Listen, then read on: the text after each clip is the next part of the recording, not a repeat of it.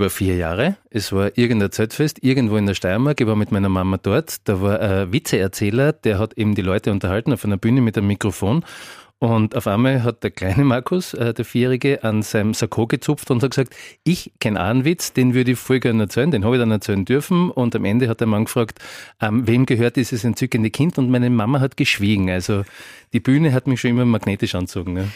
Markus Terran, seit bald 20 Jahren beim Rundfunk. Du bist Redakteur, bist viel im Land unterwegs als Reporter, bei Pressekonferenzen, machst viele Interviews, bist auch Sportreporter, Podcaster und machst eben auch wahnsinnig viele Moderationen auf der Bühne. Mhm. Hunderte, Tausende, wie viel sind es, hast du Zahlen? Na, keine Ahnung. Also wirklich viele. Also, aber jedes sehr gerne. Und über deine Off-Air-Moderationen sprechen wir heute. Raus mit der Sprache. Dein neuer Podcast von Antenne Steiermark zu Stimme, Sprechen und Kommunikation.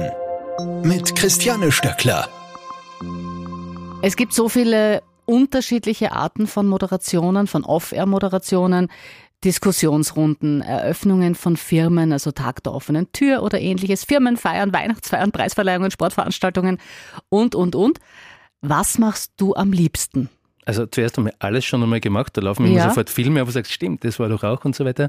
Aber ähm, am liebsten ist mir die Moderation, in der ich das einbringen kann, was ich zumindest einmal glaube, am besten zu können, nämlich Menschen zu unterhalten. Also Diskussionsrunden ist eher so ein bisschen sperriger, deswegen nicht uninteressant, mhm. aber lieber ist es doch die, die unterhaltende Moderation.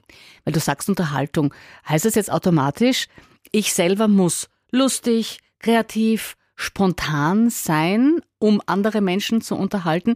Also welche Voraussetzungen braucht es da? Also schaden tut mir nichts davon, glaube ich. ähm, also als Voraussetzungen würde ich schon einmal sagen, jetzt einmal mit dem Logischsten beginnen, also die Stimme inklusive so einer kleinen Gebrauchsanweisung, wie man sie äh, einsetzen kann, schadet einmal fix nicht. Schlagfertigkeit, weil wir schon angesprochen haben, ist mit Sicherheit auch kein Nachteil, finde ich jetzt aber nicht zwingend eine Voraussetzung, denn das kannst du vielleicht sogar mit akribischer Vorbereitung wieder wettmachen. Also wenn du so, keine Ahnung, Namen und Funktionen dir merken kannst, was ich übrigens nicht kann äh, und Menschen beneide, die das können, also die einmal einen Namen lesen und das dann einfach so wiedergeben können, kann ich nicht aber das wäre zumindest schon einmal nicht schlecht, wenn man es kann. Was ich auch ganz wichtig finde bei Moderationen, ist nämlich genau das Gegenteil zu tun, ähm, wofür man eigentlich geholt worden ist, nämlich zuzuhören. Also für mhm. mich ganz wichtige Voraussetzungen, denn so eine Moderation ist ja kein Schulreferat, für das du dir irgendwas nicht vollstrebern kannst und dann irgendwas auswendig lernst. Also wenn du zuhörst, was ja im Übrigen auch die Menschen tun, für die du das tust, ähm, dann wirst du wahrscheinlich Sachen hören, die eben weiter besprochen können. Und wenn du die dann da eine Stur an deinen Zettel hältst, wirst du wahrscheinlich das eben nicht hören, was vielleicht weiter besprochen werden hätte sollen. Das ist richtig, weil sonst wird so eine Frage, Antwort, Frage, Antwort, Frage, Antwort und wirkt äh, so staccato-mäßig irgendwie, gell? Und genau. überhaupt nicht wie, wie ein Gespräch dann. Ja, eben, genau. Also mhm. dann, dann wird wirklich, also ich finde, auf, auf Bühnen gehört da geredet und nicht nur gesprochen. Also das ist dann irgendwie so dann das, wo du es dann wirklich auf, auf die Augenhöhe sozusagen von denen holst, die ja auch zuhören, weil du sollst ja nicht quasi oben drüber moderieren, sondern eben wirklich so auch die Leute mitnehmen und das kannst du einfach nur, wenn du auch mit dem, mit dem du dich auf der Bühne unterhältst, dann halt eben auch zuhörst. Und eine Sache vielleicht noch, jetzt weiß ich, dass Fußball jetzt nicht die allergrößte Leidenschaft ist. Meine, mhm. Aber dem Herbert Prohaska kennst du, oder? Ja, so, also genau der Mensch, der es in Österreich salonfähig gemacht hat, den dritten und vierten Fall auszutauschen, konsequent. Und ich mag das bei ihm auch sehr gerne. Also das ist sozusagen sein Markenzeichen geworden. Aber grundsätzlich, um bei den Voraussetzungen ähm, fürs Moderieren zu bleiben, ich finde schon immer ganz schön, wenn der Moderator auch der deutschen Sprache mächtig ist. Du hast, äh, das ist ja mein Steckenpferd, die, die Stimme angesprochen. Wie bereitest du dich davor? Gott, jetzt könnte es natürlich äh, ausschweifend erzählen und lügen es ist, ich weiß, also ich höre deinen Podcast öfter, insofern schon mal danke für die Einladung, aber es, es erinnert mich halt immer so an meine Verfehlungen. Das ist also ein bisschen wie wenn du Eltern bist, ja. Du erzählst, was Kinder nicht dürfen und denkst, ja, vielleicht habe ich es dann doch auch selbst einmal so gemacht. Also schuldig im Sinne der Anklage, wenn die Anklage lautet, gar nicht vorbereiten. Oh Gott. Ja, ich weiß. Bist du der Meinung, dass jeder für diesen Beruf geeignet ist? Mm, na, also das meine ich ja gar nicht böse, aber jetzt allein schon mal, wir beide kennen Kollegen, mit denen wir schon zusammengearbeitet haben, die zum Beispiel großartige Moderatoren in einem Radiostudio waren. Allerdings, äh, wenn sie Menschen dann bei einer Moderation gegenüberstehen, also auf einer Bühne, äh, dann sogar vielleicht völlig versagt haben. Also die Personen fallen schon mal aus, die eben wirklich vor anderen ähm, dann, also Lampenfieber ist ja noch okay, aber dann wirklich ein Problem haben, äh, wenn sie Menschen gegenüberstehen. Aber auch, auch wenn das jetzt nicht dein Problem ist, sage ich jetzt einmal, stehst du ja noch, noch nicht ganz automatisch an der Moderationsstartlinie. Denn was ich finde auch eine ganz wichtige Eigenschaft von Eventmoderatoren halte, ist, dass du eben nie glauben darfst, dass es um dich geht. Also Moderator, und da mache ich jetzt einen kleinen Mini-Ausflug in die Grammatik. Also wenn das Wort Moderator, das bedeutet ja aus dem Lateinischen übersetzt äh, mäßiger oder Lenker. Und das ist eigentlich schon das, was ich sagen möchte. Also ein Moderator ist eine Person, die das Gespräch lenkt und nicht selbst eben zum Mittelpunkt des Gesprächs wird. Also wenn du einen Selbstverwirklichungsdrang hast, dann ist es besser, wenn du Influencer oder wie ich jetzt gelernt habe, sagt man nicht mehr Influencer, äh, dann ist es wahrscheinlich besser, wenn du Content Creator wirst. Content Creator. Yes, ma'am. Aha, okay. Alles klar. Ähm, eines hast du angesprochen, diesen Unterschied zwischen Radiomoderation und Bühnenmoderation. Das ist schon sehr spannend, weil es ist nicht automatisch, wenn jemand ein guter Radiomoderator ist, ist er nicht automatisch gleich ein guter Off-Air-Moderator. Das kann ich ähm, zu 100 Prozent unterstreichen. Der große Unterschied ist, dir fehlt als Radiomoderator mal die Bühne. Also die Bühne. Die Bühne hast schon, aber die Leitfinder. Da ist ja niemand da, du siehst ja niemanden. Und das ist bei mir umgekehrt so. Also äh, ich arbeite nach wie vor wirklich jeden Tag sehr gerne beim Radio und ich komme auch gerne ins Studio. Ich gehe aber auch gleich gern wieder raus, weil es mir nichts bringt, dass jetzt theoretisch da hunderttausende Menschen zuhören, weil ich sehe ja keinen davon. Mhm, und ich bin zum genau. Beispiel, ich bin stark davon abhängig, dass ich sehe, wie Menschen auf mich reagieren. Ich kann dann in der Sekunde ja switchen und sagen, okay, die für mich vermeintlich lustige Art und Weise finden ich lustig und die Menschen dort nicht. Also kann ich was ändern. Und das kann ich in einem Radiostudio nicht. Deswegen bin ich eigentlich genau umgekehrt. Also ich bin ungeeignet, um jetzt wirklich Radiomoderator zu sein, im klassischen Sinne, dass ich eine Sendung moderiere, weil ich nicht weiß, was da draußen jetzt gerade die Reaktion auf mich ist. Die brauche ich eben. Also ich brauche mhm. diese Gesichter mhm. eben. Siehst, ich könnte äh, im Radio einen Witz erzählen und es lacht keiner und ich weiß es nicht. Das taugt mir dann richtig. Bei mir lacht meistens keiner, wenn ich einen Witz erzähle, egal ob Bühne oder wie, wie würdest du auf der Bühne damit umgehen? Oder hast du schon einmal erlebt, dass du Action machst und das macht aber keiner mit? Ja, voll. Es ist, also das ist dieser Tod, Scheußlich. den niemand sterben will. Also es ist ja, ich, ich wünsche es jedem, der moderiert, also in dem Fall Eventmoderationen macht, dass es noch nie passiert ist, aber wer eben schon in dieser Situation war, der wird sich jetzt wiedererkennen, wo in dem Fall aus meiner Sicht eben das Ganze mit einem versuchten Spaß zur Auflockerung eben diese, diese Gesichter, die bei jedem Bockschauen gewinnen würden, auf einmal die anschauen und denken, okay, was, wo, wo, wo, wo, wo wollte er jetzt eigentlich hin? Und du würdest wirklich gern sozusagen schnippend dich zurückziehen, aber das geht natürlich nicht. Ja? Und insofern ist es ja, also der einzige Fehler, den du machen kannst, ist, das dann irgendwie überzustrapazieren und zu denken, na, die müssen doch lachen und da mhm. müssen wir doch irgendwie. Also man muss dann, und dann sind wir wieder beim Flexibelsein, schon so situationselastisch halt auf die Dinge eingehen und halt einfach ähm, weitermachen. Vielleicht dann straighter, wenn du sagst, okay, die sind offensichtlich jetzt nicht, wenn es um dieses Thema gegangen wäre, von der Haltung aus. Bist du vor einem Auftritt, bevor du auf die Bühne gehst, noch nervös nach all diesen Jahren und nach diesen tausenden Moderationen, die du schon gemacht hast? Fix, immer. Also wirklich immer. Ich, ich, ich kenne das sogar schon am, am Vortag.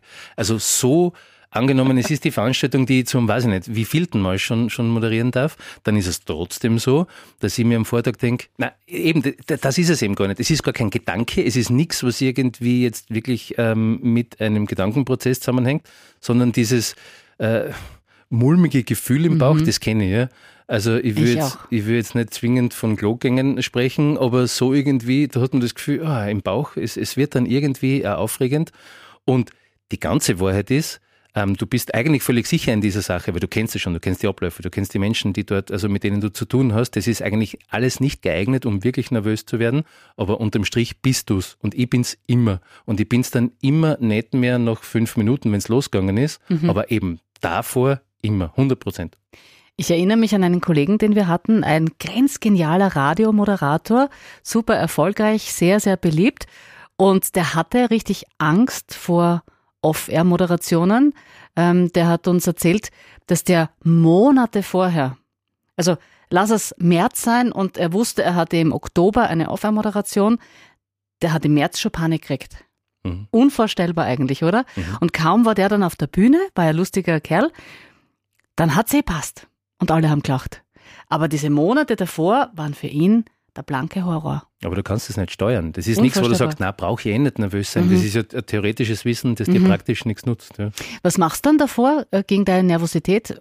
Weil äh, ich empfehle immer Atemübungen und so. Ich mache sie auch tatsächlich selber ähm, immer. Was machst du? Ich bin im, im, im Infight mit mir selbst. Also ich bin sozusagen der, der sich in sich selbst äh, beruhigend streichelt und sagt, na schau, du kennst das.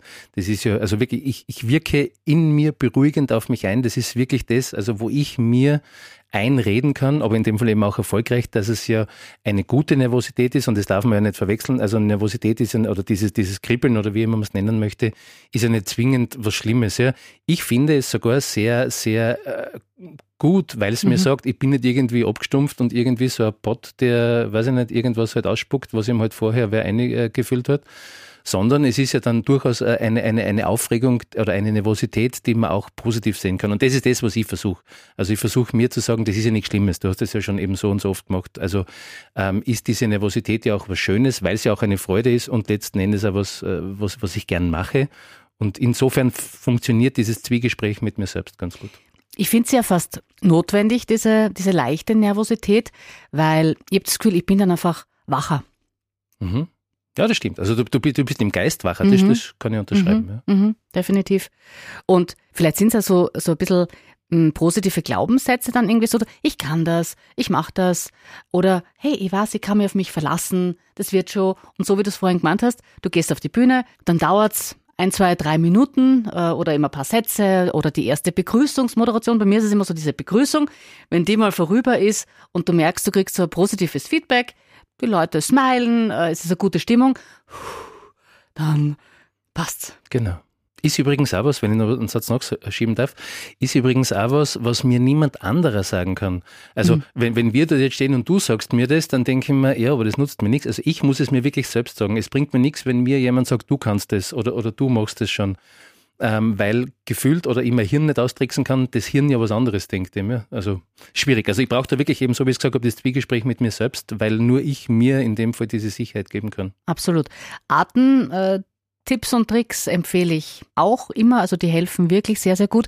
Es ist übrigens so dieses Glasal Prosecco oder weiße Mischung oder ein Bier oder generell Alkohol, ist wurscht was, vorher und vielleicht noch die eine oder andere Zigarette, äh, wenn man sich denkt, oh, das beruhigt mich jetzt, da komme ich runter, so richtig beruhigend tut's, tut's überhaupt nicht. Also da, da geht's einem dann nicht besser. Na. Danach. Was machst du, wenn was passiert? Und da passiert richtig viel. Also da kann echt richtig viel passieren. Interviewpartner kommen nicht. Oder es kommen plötzlich andere Interviewpartner. Die Technik spinnt. Oder es passiert sonst was. Wie geht's dir da? Wie, wie reagierst du da? Oder hast du eine Geschichte? Ähm, wahrscheinlich hast du hunderte Geschichten, was schon passiert ist. Ist dir eine in Erinnerung? Und was, was tust du dann? Also ich schmeiß das Mikrofon weg, dann dort liegen meine Nerven schon und ich renne davon. Na, natürlich nicht. Ja.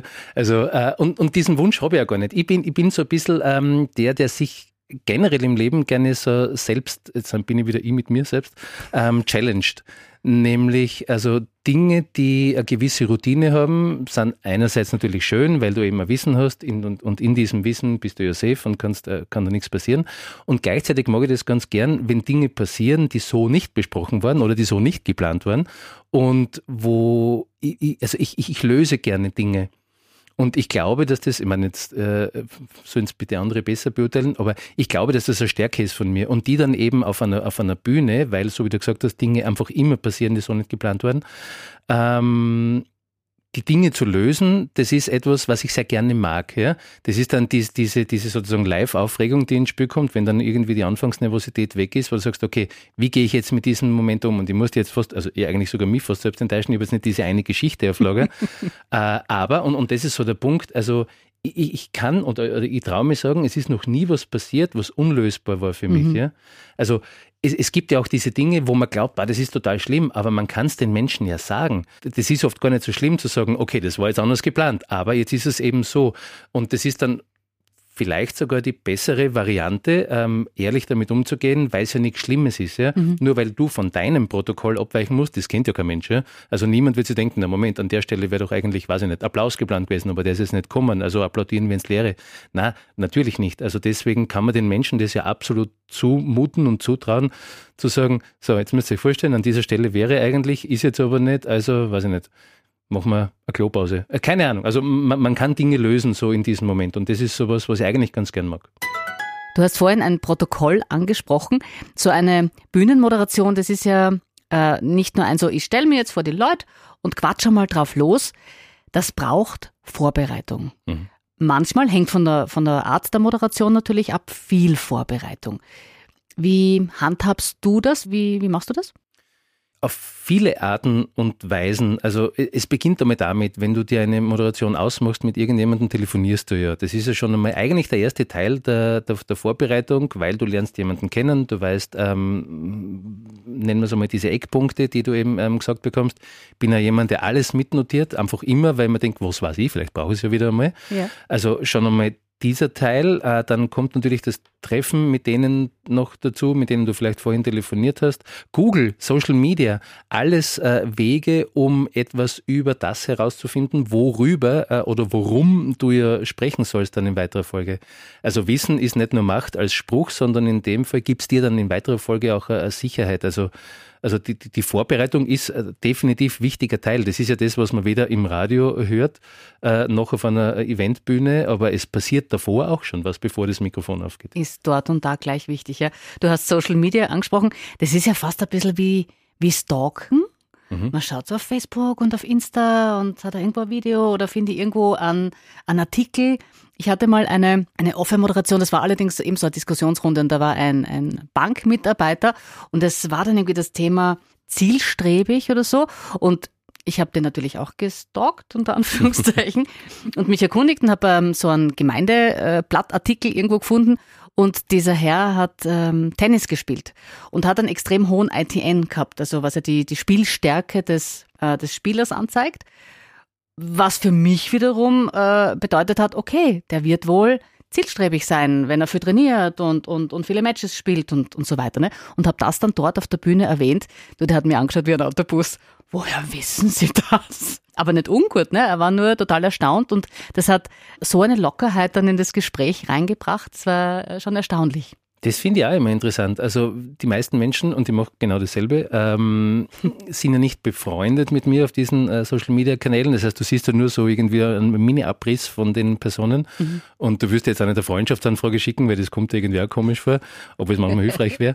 Und unterm Strich ist es eben so, dass du aus diesen Dingen, die du siehst, dir dann etwas zusammenbastelst, das genau diesen Moment eben äh, bringt, äh, den jede Moderation verträgt, nämlich etwas Auflockerndes weil man eben, keine Ahnung, gesehen hat, dass irgendwas sein Lieblingsfilm ist oder dass man im mhm. Tennis spielt oder was auch immer eben. Und die Rückschlüsse daraus, die lassen sich ziehen, definitiv, gebe ich recht. Genau, also das möchte ich wirklich unterstreichen. In Sachen Bühnenmoderation, äh, die Vorbereitung ist unglaublich wichtig. Also nie sich denken, okay, wurscht, ich bin ja lustiger Typ, ich kann gut Witze erzählen, ich habe eine tolle Stimme, sagt mir jeder, stell mir auf die Bühne und wir werden schon Gaude haben. Im also kann, Entschuldige, kann schon mal passieren. Aber im Zweifel ist es immer so, und da sage ich, äh, haben ja auch schon Kolleginnen gesagt, die gesagt haben, ja, aber die ganze hab Vorbereitung und habe dann 90 Prozent davon nicht braucht. Ja, eh. Hm. Also etwas nicht zu brauchen, ist immer cooler, als ja. etwas füllen zu müssen mit nichts in der Hinterhand. Ja. Zur Vorbereitung gehört unter anderem auch Moderationskarten machen. Die sind wichtig. Sieht man ja immer, egal ob im, im Fernsehen oder auf Bühnen. Die Moderatoren und Moderatorinnen haben ihre Karten in der Hand. Du hast die auch. Mhm. Wie machst du die? Wie groß sind die? Erzähl uns einmal ein bisschen. Also bei Moderationskarten bin ich ja pedant. Also da gibt es für mich sozusagen keine Abweichung von meiner Idee, wie das sein soll. Ähm, werden immer am Computer getippt, also übersichtlich formatiert und dann vielleicht nur irgendwie äh, mit dem Leuchtstift, weil auf meinen Moderationskarten stehen immer fix und fertig ausformulierte Sätze. Ja. Du schreibst dir wirklich ganze Sätze auf.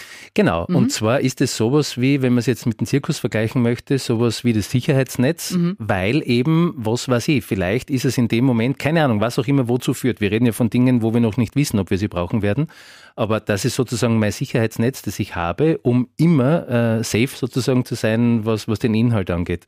Und in diesen fix und fertig ausformulierten Sätzen gibt es dann noch den gelben Textmarker.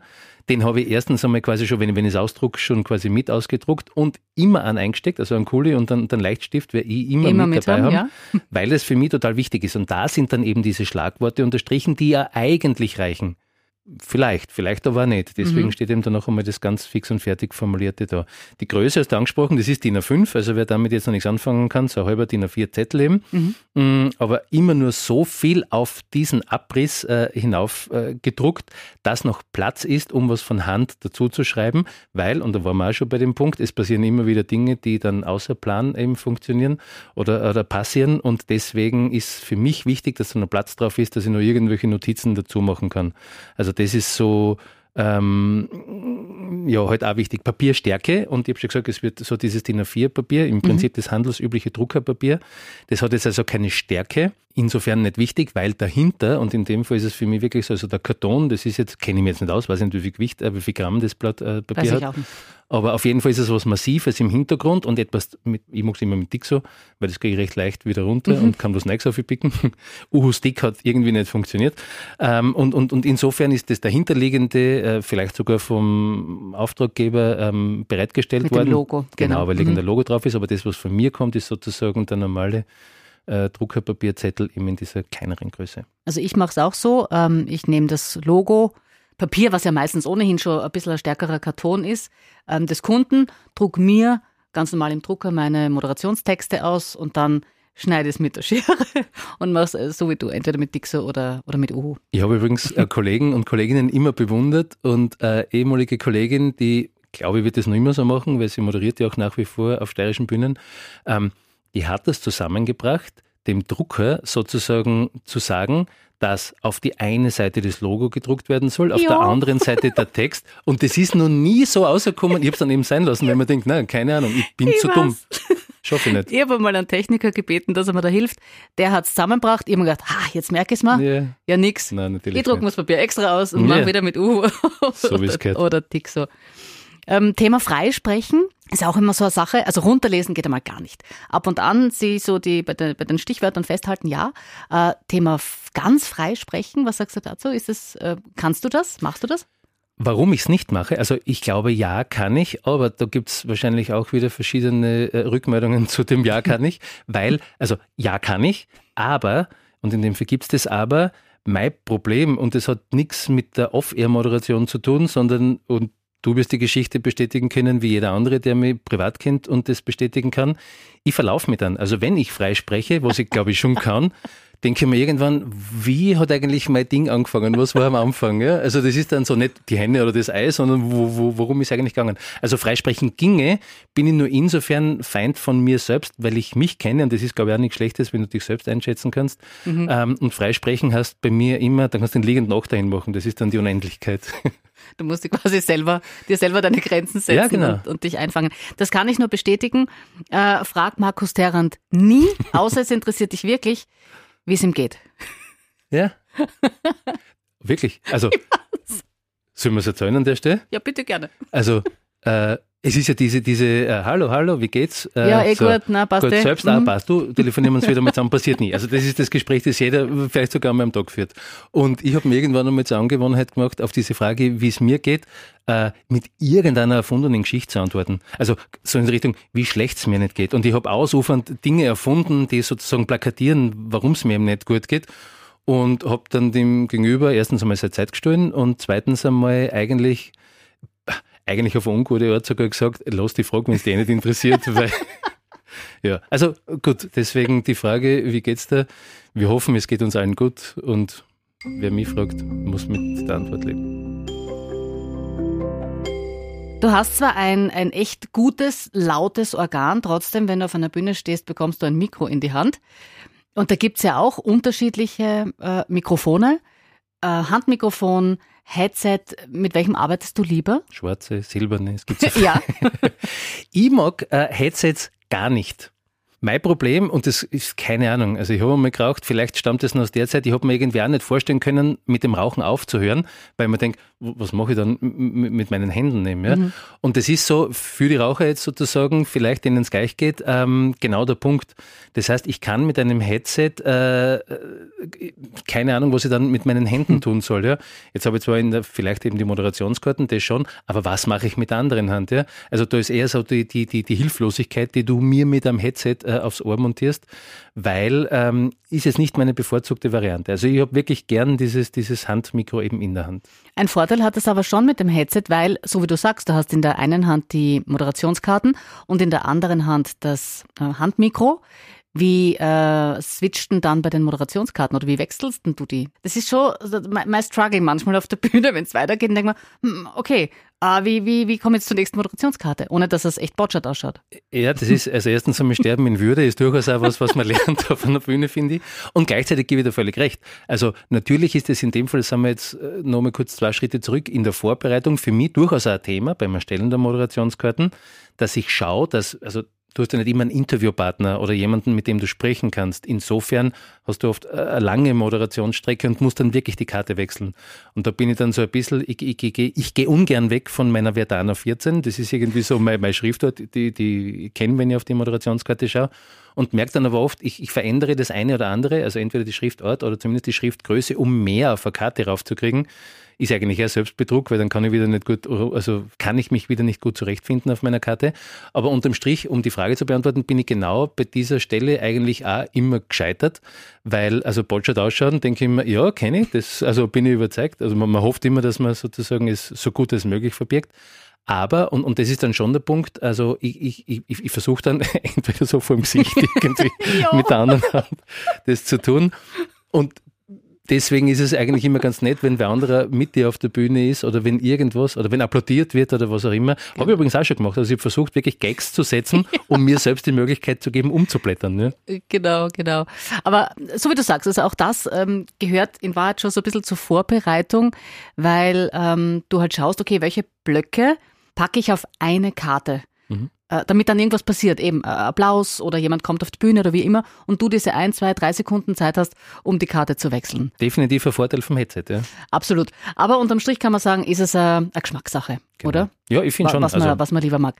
Ähm, einen ganz großen Vorteil hat das äh, Headset halt schon im Gegensatz zum Handmikro, weil das ist ein Punkt, äh, Markus, was darf man als Off-Moderator nie? Nie, nie, nie machen.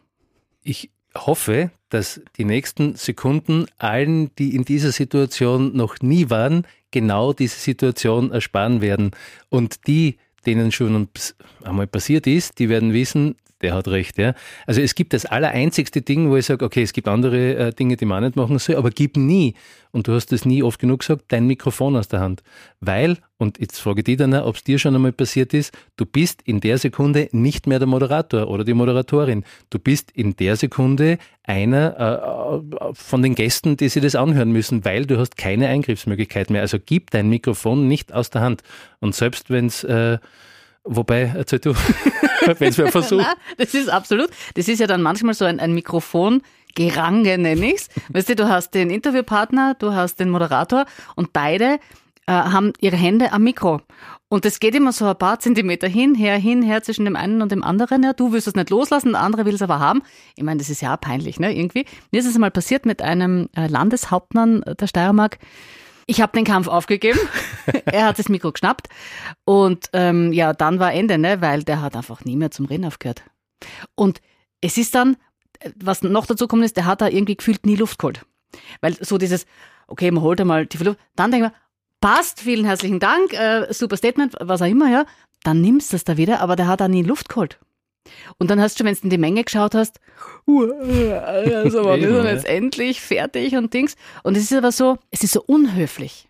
Ich finde es so einfach wirklich ganz unfreundlich, wenn du dem das Mikrofon wieder entreißen musst. Klar, so unhöflich wie es von ihm oder ihr war, dir das Mikrofon wegzunehmen. Aber ich kann nur sagen, ich habe einen ähnlichen Moment gehabt, nämlich, also ich stelle die Frage, was eben in dem Fall, ich stelle die Frage, heute das Mikrofon eben vor das Gesicht meines Interviewpartners, äh, in dem Fall war es auch ein Mann, weiß allerdings nicht mehr wer. Und ähm, diese Person versucht ihm das Mikrofon zu nehmen. Ich kämpfe um mein Mikrofon, in dem Fall gleich wie du.